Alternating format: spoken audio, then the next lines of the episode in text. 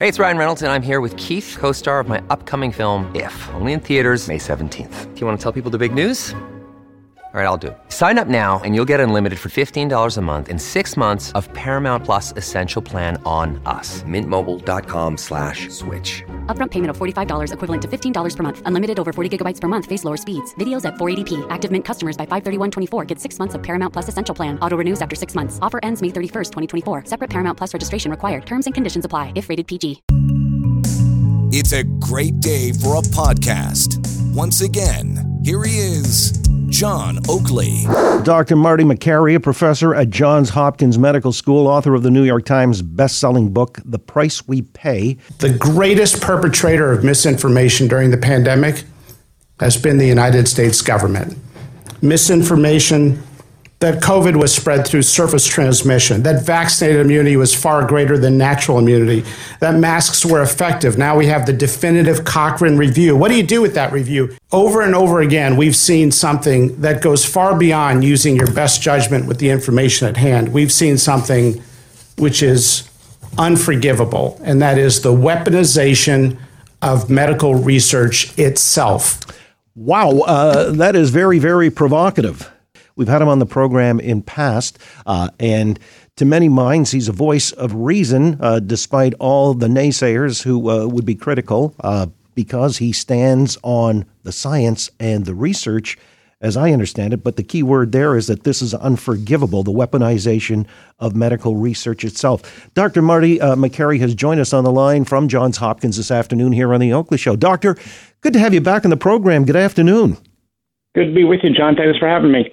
So I'm kind of curious uh, because of this, let's call it malfeasance, if you will. Uh, is this willful misinformation that the government has propagated, propaganda, so to speak? Well, in medical science, the proper use of science is to evolve your position as the data come in. It's the scientific method is one of humility. And one thing that we've seen is a massive lack of humility among public health officials they took a position, oftentimes it was wrong, and then they dug in hard and held on to it. I mean, if you look at where we are today, three years into it, they're still holding on to it. They still won't let Novak Djokovic play in the Miami Open because he's not vaccinated and they're ignoring his natural immunity and they believe in mandates and it, they're still holding on to all this stuff. I mean, they're the ones who sued in court to try to keep people masked on airplanes. You know, uh, like when will it end? Do we just have kids cover their faces for two and a half years and then just a couple more years just to play it safe?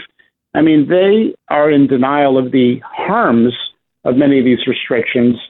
And if you look at misinformation, one of the biggest sources of misinformation has been the CDC and the U.S. government. Well, you say the Biden administration position embodies everything wrong with public health policy today, and you list uh, a number of reasons. Perhaps most egregious is damaging the public health trust by being so out of touch with reality. Uh, have you got a sense that this is what's happened now? People are mistrustful of the health authorities? Yeah, I'm worried because people are not going to show up for their screening colonoscopies and mammograms. They're going to hear warnings about new bacteria and uh, new fungus and they're not going to listen to the CDC anymore. Why? Because they're so out of touch with reality, still to this day recommending that toddlers wear masks in many parts of the country. I mean, they are so far out of touch that people are ignoring them. And one thing in public health is you cannot be crying wolf when there's no true emergency. And that's what they're doing right now. We just ended the state of, the of emergency with where the government gets special powers um, a couple days ago in the in the in the United States. This is not a good example for the world. I mean, there have been many catastrophic mistakes made by government officials in both countries, Canada and the United States, during the entire pandemic. Perhaps one of the worst was closing schools. Now they look back on it and say, hmm, yeah, maybe we closed them a little too long. Yeah, like two years too long. If you look at the final analysis of Sweden versus Michigan, and the reason I say Michigan is Michigan had some of the most restrictive policies in North America, closing parks, closing schools. Now, it's the same population exactly, Sweden and Michigan, same proportion of older people living in each country. The seasonal variation of COVID was identical. They got hit at the same times. The waves were concurrent. In the final analysis, double the number of people died in Michigan compared to Sweden, which was basically free and open with some limited protection of older individuals. That should be a scathing indictment. And what I don't understand is people are not interested in learning what we did right and wrong. They're just rewriting history based on their politics. How do you have the largest public health intervention in human history and not evaluate it objectively? Well, yeah, when you said at the outset, you know, it's the weaponization of medical research, uh, which is unforgivable. Could we also say it's been politicized then? the CDC put out the most shoddy studies that would not pass muster with any medical journals. They wouldn't even be publishable. And they put them out in their own rag called MMWR, this little online posting site journal of the CDC that's not even peer reviewed. They put out the, the worst studies with terrible methodology that was so completely flawed, the results should be ignored. Many of these studies have been looked at by other researchers that got the same primary data set and found different results. And yet they would point to their own shoddy research and ignore the larger body of scientific research. That is intellectually dishonest. And they know it, and we know it. Instead, they put out the mantra that, oh, we have to make the best decision based on the limited information we had. That's not true. They dug into their positions and ignored the data that COVID vaccines did not stop transmission. They knew that in April 2021, yet they continued the mandates to over a year and a half later. That is intellectually dishonest. Again, with Dr. Marty Makary, professor at Johns Hopkins Medical School, author of the New York Times bestselling book, The Price We Pay. And it's an evaluation of the science. Uh, I don't want to say post pandemic because, I mean, COVID's still around, but nonetheless, uh, some of the things that we were told by the medical health authorities and uh, took as gospel, I guess you can say, uh, proven now not to be true uh, as the science is being followed here by the likes of Dr. Makary. In fact, let's talk about the kids. You know, uh, you do you, you, do light on this in a recent article in the New York Post that. Amongst other things, the Biden administration, where they got it wrong, was downplaying vaccine induced myocarditis in young males. Uh, what are the risks of myocarditis, and what should we know about, uh, you know, having kids being vaccinated with a booster shot, uh, you know, and you say a 12 year old girl in her lifetime, 70 times she'll get the booster shot, uh, elevating the risk, obviously. Tell me about this. That's right. That's right. Uh, right now, you've got people that are so vaccine fanatic, as I say. And look, the vaccine is, was something I was recommending strongly for people back when we had the original strains going around and there were high risk Americans that were vulnerable people who did not have COVID in the past, they did not have natural immunity. I encouraged those high risk individuals to get vaccinated. But now you have this if public health officials get their way, a recommendation that a 12 year old girl gets 70 vaccines in her average lifespan, that a five year old boy would get 77 mRNA COVID vaccines in their average lifetime. The problem is, in order to make a recommendation in science, you have to do a risk benefit calculation. Nobody can tell you what the risk of myocarditis is in a young male, but I'm going to tell you exactly what it is based on a large body of good studies. It's somewhere between 1 in 2,500 boys and young males to 1 in 6,000 young males. That means we have given myocarditis to probably thousands and thousands, maybe tens of thousands of kids who already had COVID in the past. They have natural immunity, but we told them they have to get vaccinated even though they had natural immunity. We ignored the data on natural immunity. That is an avoidable harm. So if the kid has no benefit from the vaccine, which it's not clear that healthy kids are even at risk of dying of COVID. No one can ever give us the number. CDC won't tell us how many healthy kids have died of COVID, if any. Might have been three, six, twelve over three years. They won't give us the number, they won't break it down. And we know that kids with immunosuppression or special medical conditions are at risk. And those are the kids where we recommend vaccination. Kids who have not had COVID in the past, they don't have natural immunity, and they have a special medical condition. But recommending the COVID vaccine for healthy kids, especially now that 95% of kids have had it, show me how they're benefiting and look at the data on myocarditis. It's real. It's real. So there's been tremendous harm of these college vaccine mandates. There, there's no end. They want to boost people. Some of these people would have you have you boosted every Monday morning when you show up at school or work. I mean, at some point we have to say this is not a, a cult. This is a scientific process, and we need to make recommendations based on data we forgot about data, and uh, many of these people are ruling by sort of political edict, and that's a scary place for us to be in the medical field right now. Uh, you talk about natural immunity and uh, how these young people are low risk. Uh, the healthy young people, even where the World Health Organization has pretty much conceded the point. Uh, children, they should say they say uh, should not get the COVID vaccine if they're healthy.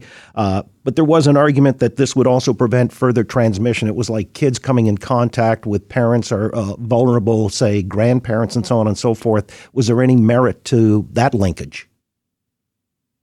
Well, it was clear in April of 2021 that the COVID vaccines did not stop or reduce transmission. So the argument that you have to get vaccinated to pr- protect others, that fell apart really quickly. Now, the drug companies had that data, but they took about three months to let it go to the public. And don't expect big pharma to be talking about natural immunity as a reason why you don't need a COVID booster. But the reality is is that natural immunity has been treated like, oh, only only conservatives believe that as a conspiracy theory. Well, how about we just talk to each other like scientists? The ultimate review on natural immunity was published in the top medical journal Lancet, reviewing 65 studies in 19 countries and found definitively that natural immunity was at least as effective as vaccinated immunity and probably more effective because it's more durable. So, what do you do with that? Just ignore it? That's what the public health officials are doing. Now, these people are smart. I'd like to think they're not, but the reality is these public health officials are smart. So, how are they ignoring natural immunity? I'll tell you. When I have conversations with them offline, they tell me, look, Marty, we cannot recognize natural immunity because that'll make the vaccine recommendation confusing. That some people will won't know whether or not they should get the vaccine. They may think they had COVID and didn't really have it. So we have to keep it simple. In other words, the public is too stupid to understand science, and we have to just force people to get it, regardless of whether or not they need it, because people are too stupid to understand scientific data. And I just disagree fundamentally. I think a strong paternalism has gotten us in trouble, and a lack of humility among public health officials will result in many more lives lost from other good medical recommendations and advice not being followed now. So let me ask you finally then, because uh, you know, it looks like hindsight 2020 and uh, in the rearview mirror as he was lionized originally, Dr. Anthony Fauci, uh, there's a, a critical reassessment taking place. How do you assess his role in all of this? Well, Dr. Fauci was frustrating for me early on because I was warning as many people as I could in on television, on different networks and radio and writing blogs on LinkedIn. Everywhere I could possibly warn people of the pandemic, I was warning people. We needed to make contingency plans. We didn't know what we were dealing with. It was scary. And Dr. Anthony Fauci was not sounding the alarm for months, January of 2020. February. It wasn't until the lockdowns when it was like, you know, the rapture, like the second coming of the Messiah. Like everyone, where's your kids? And I got to run to the grocery store, be, you know, in the next hour because there's a run on food. He did not warn the country or the world appropriately. That was my first frustration. Now we know what Dr. Fauci was doing in those early months. he was leading a massive cover up of the Wuhan lab leak theory. And he was commissioning articles to be written by scientists in medical journals, puff pieces, just concluding out of thin air that it was not from the lab. We now know that Dr. Fauci was told by some of those very authors of those papers that they believed it came from the lab. Four of them. They told Dr. Fauci very specifically that they believe COVID came from the lab. So the irony of all of the, that commotion is that COVID, with its massive burden and the millions of lives lost and the millions more of lives ruined by all of the back and forth of closures of schools and vaccine mandates and losing your job and all that, it was entirely avoidable. We should have never been doing gain of function research as a, uh, a, a, you know, in, in the world. It should have never happened. And it was ironically and embarrassingly happening, funded by the U.S. government. The entire thing was likely avoidable so for that, I think people deserve an apology, and I think people want closure out there. They want to move on, but they want some closure. Let's affect closure on the segment. Uh, very, very informative and enlightening. Dr. Marty Makary, again, professor at Johns Hopkins Medical School, author of the New York Times bestselling book, The Price We Pay. Listen to The John Oakley Show live each weekday afternoon from 3 until 6. If you live in the Toronto area, just turn that AM dial to 640 and listen anywhere on earth 24 hours a day by going to 640toronto.com. Follow on Twitter at AM640 Oakley. You've been listening to A Curious Cast. New podcasts and shows are debuting all the time so check back often to see what's new in the Curious Cast library.